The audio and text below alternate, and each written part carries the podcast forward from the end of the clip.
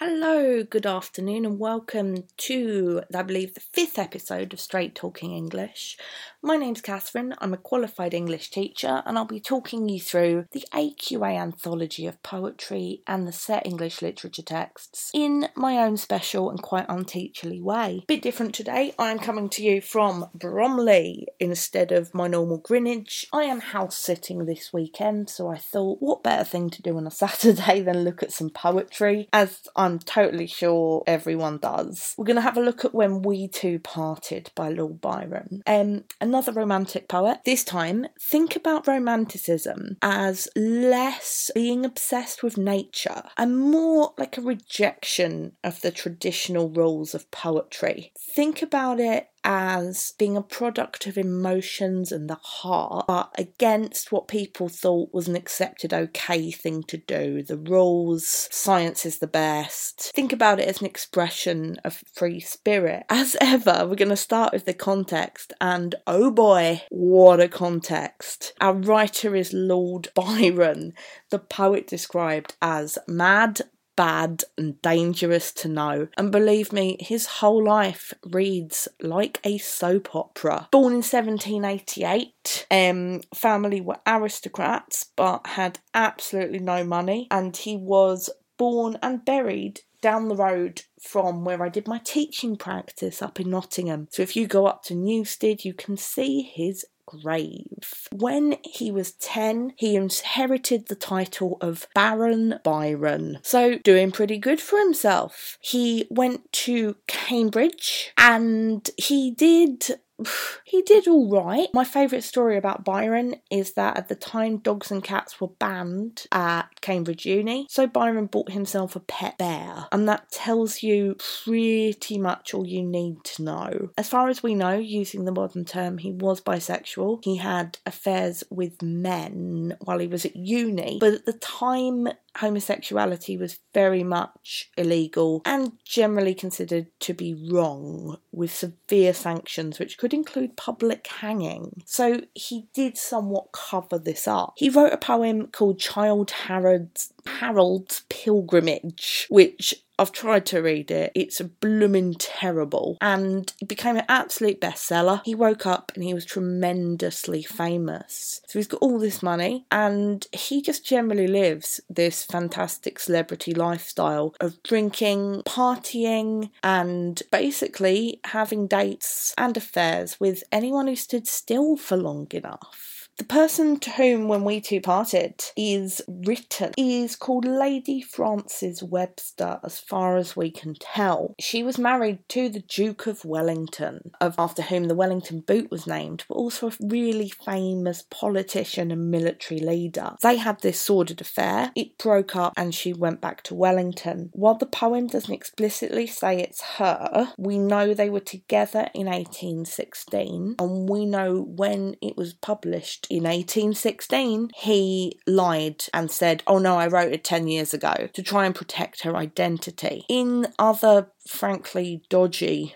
Lord Byron stories. He may or may not have fallen in love with his half sister, just to get a little bit of Games of Thrones e with you. He spent all his money, so he tried to marry a rich heiress called Annabella. The computer pioneer Ada Lovelace is his daughter, but because of his constant affairs and the fact he probably still fancied his half sister, his marriage broke up. After 1816, he left England England forever. So this poem is written while he was getting ready to just done with England. First place he went was to hang out with Percy Bysshe Shelley, who we've talked about before, and Mary Shelley, his wife he was staying with them in a villa in Italy. They had a uh, scary story contest, and from that, the very start of the story that became Frankenstein. He's been he's been around, hasn't he? He's been around. He, for some reason, decided he wanted to help the Greeks achieve independence in 1823, despite having, frankly, no military experience. He was supposed to lead some attacks, like, but on honestly kind of just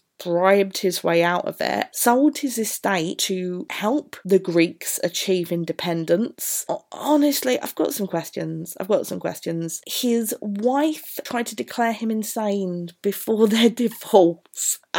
but not proven, of course not. I think it's like a dodgy tactic. There is a rumour that if he'd have lived, he may have been declared the King of Greece. But people at the time said that would have been unlikely. He fell ill from a fever. So he got sick during the war and died. His body was sent back home to England, um, buried in Newstead. There's a memorial in Westminster Abbey. And in Athens, there is a woman crowning Byron. Since 2008, the anniversary of his death, the 19th of April has been honoured upon as Byron Day. Oh my gosh, what a life! Seriously. I mean, regardless of what we think about his morals and his frank dodginess, what a life! It's it's fab. He did only got a memorial in Westminster Abbey in 1969. A statue was commissioned but was turned down by the British Museum St Paul's Westminster Abbey and the National Gallery because he was far too scandalous. So if you've decided that you do want to, you know, pay your respects to Byron, you are going to have to go up to Nottingham. So let's have a look at the poem. We have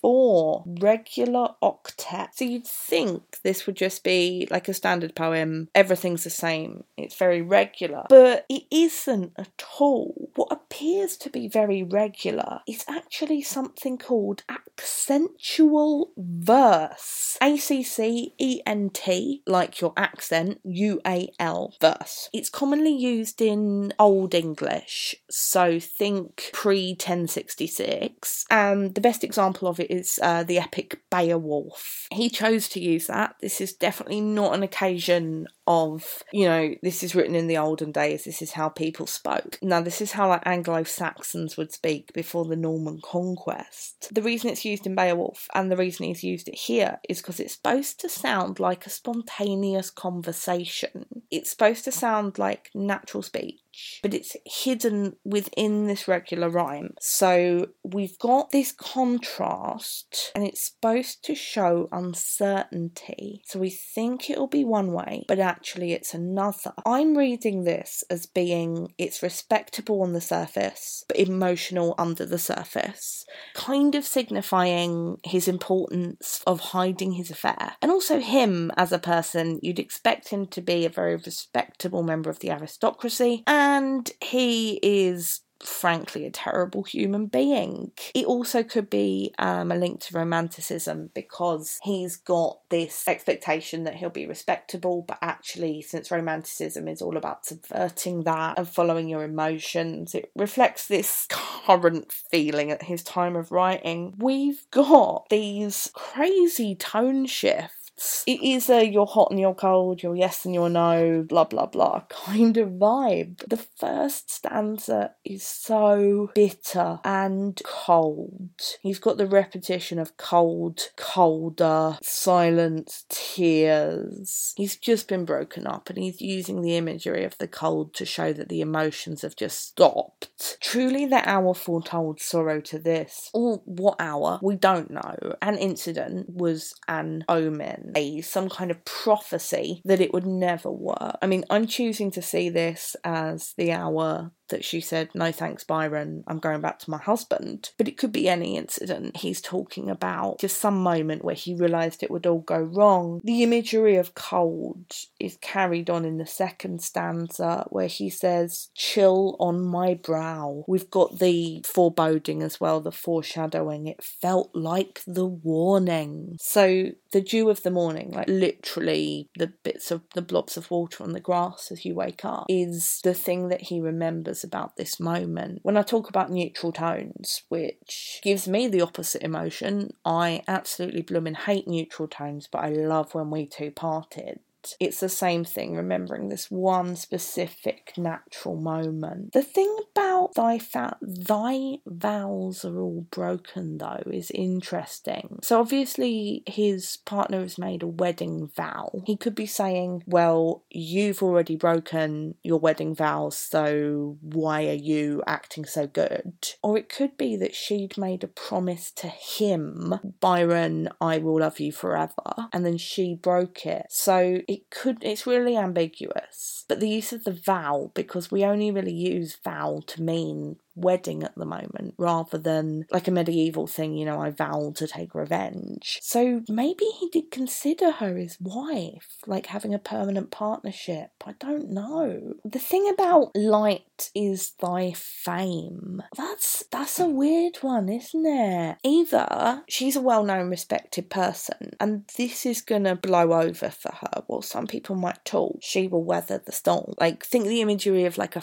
feather. Your fame is this light very um, easy to like easily absorbs blows. Or it could be this five minutes of fame. Like well people are talking about you now but it's not going to last at all you know? In the future you're going to be a nobody. You shouldn't have broken up with me. And there's this kind of acknowledgement that I hear your name spoken and sharing its shame. So even though she's maybe the been the one that's gossiped about, he's got the same feelings. They've still got this connection. Oh my gosh, it all gets worse by stanza stanza three, and I said that in iambic pentameter. They name thee before me, a knell in mine ear. A shudder comes over me. Why wert thou so dear? They know not I knew thee, who knew thee so well. Long, long shall I rue thee too deeply to tell. Knell is interesting because, um, again, the only way that would be used is to symbolize a funeral. It's the bell ringing to summon people to church to go to a funeral. It is like he's died. He's got this repetition again of he cannot speak about it, this idea of silence. The word silence comes up in the first and fourth stanza, it's I cannot speak it. Like she's still got this power over him, whoever this anonymous they are. And remember the pronouns, when they're used in place of a name, tend to signify power. So, whoever these other people are, it causes him to feel like something's died. We've got this questioning, the rhetorical question why were you so dear? It could be he's questioning the girl, like, why did I even love you? Or he's questioning himself, like, why, why were you so good to me? Like, why were you so nice to me? Like, I have to bear this pain now. It's definitely addressed to her with the direct address. But think again about the dashes. We've got this sense of confusion between the meter and the structure. A shudder comes over me. Dash. Who knew thee too well? Dash. The dash indicates an interruption. So it could be these pers- these people have said, "Oh, have you heard from Lady Frances Webster recently?" He shudders, and then there's this interruption between his reaction and what he's feeling inside. Like it causes this change within him. They knew thee too well, so these people were close to his ex, but then it interrupts again to his rueing. Rue means regret. It interrupts back to his regret. And I mean, is he regretting that he got himself into this sad situation? Is he regretting himself being with her? Again, it's really ambiguous. It's designed to be an expression of his feelings without revealing any identity. As I say, it is confusing. We've got the dashes, the rhetorical questions again in the last stanza, and the whole thing's cyclical as well. When we two parted in silence and tears, and then it goes back to in secret we met in silence I grieve. He's in this everlasting loop of I love her, I remember why we broke up, I love her, I remember why we broke up. And it's fueled by these people talking about it. it his pain is not going away. But his silence, uh, when he says, How should I greet thee? with silence and tears, is the silence because he wouldn't know what to say to her? Is it deliberately showing his loyalty to her that he wouldn't drag her name into this? Is it because she's upset him so much he doesn't want to talk to her anymore? I don't know. But by the end, he is speculating about what the future holds for him. And he doesn't see a way out of it. If I should meet thee after long years, so in years and years and years' time, I'm still not going to be able to speak to you. It will just be silence and tears. I really like this poem. There's a sense of irony in it because the whole thing is I'm silent, I'm in pain, I can't talk about it, I can't say that I know you. And it's this supreme irony that, like, he is telling us but he's telling us in such an ambiguous, secret way that we would never really know. All the thees and thous and thys, remember, this is not how people in his time would speak. Think about Pride and Prejudice. Think about Frankenstein. It's a bit more wordy and some of the vocabulary is strange, but the thees and thys are all Shakespearean. Fun fact we know that the is you, thou, how shall I love thee? English used to have a formal and an informal language in the same way that German does now. Thee used to be the polite and respectful form, but you was the rude or informal. So there's this great bit in Macbeth in the scene with Banquo's ghosts where he turns round to these wonderful lords and says, You. And it shows how mad and disrespectful he is. But think about this for a second. It's all thee, thy, thou. He's being very distant and respectful. The you form he's using deliberately shows this separation. I I do like it because it is this unending misery. When he thinks about the future, he can only see his own sadness. And again, it's kind of ironic because let's face it, Byron was never on his own, never single for very long. It's also this, um, like when he brings it up, the other love poems are very like me and you, nothing else in the world, sort of the two characters. But he includes the wider world. He includes what people are saying about him, and it's, it's this acknowledgement that we relationships aren't in a vacuum. I mean, I'm having a look at Love's Philosophy because it's the opposite page of my anthology, and the only other character named is well God, so not really a character. Porphyria's lover, just the two. There's metaphors of others. Farmer's Bride mentions friends, but this tells us that their relationship was both secret and public. So I do, I do love it. Poor old Byron, he is such a drama person. I mean, she did not, she cannot have meant that much to him, considering as what we know about his life. But this moment is supremely hyperbolic. It's supremely elevated to being this moment where everything broke for him. And it is, even though we're given all this sad imagery, it has this beauty in it. It's great. In terms of connections, When We Two Parted goes with neutral tones quite nicely, actually, because it's a breakup poem. If you want to talk about romantics, Shelley, Love's Philosophy is a nice partner. We could argue letters from Yorkshire, people not being together but we don't really want to mix up the family poems and the romance ones because that's a little bit Byron, let's face it. Winter Swans also works as well with the coldness and the sadness and the ambiguity. But there you go. I think I have exhausted my well of enthusiasm for We Two Parted. Since I am sticking to the earliest poems first, next time we're going to have a little look at William Blake's London. Blake, another fantastic firebrand of the Romantic movement. Big fan of that guy. Have a wonderful time. I will speak to you very soon and have a great time annotating.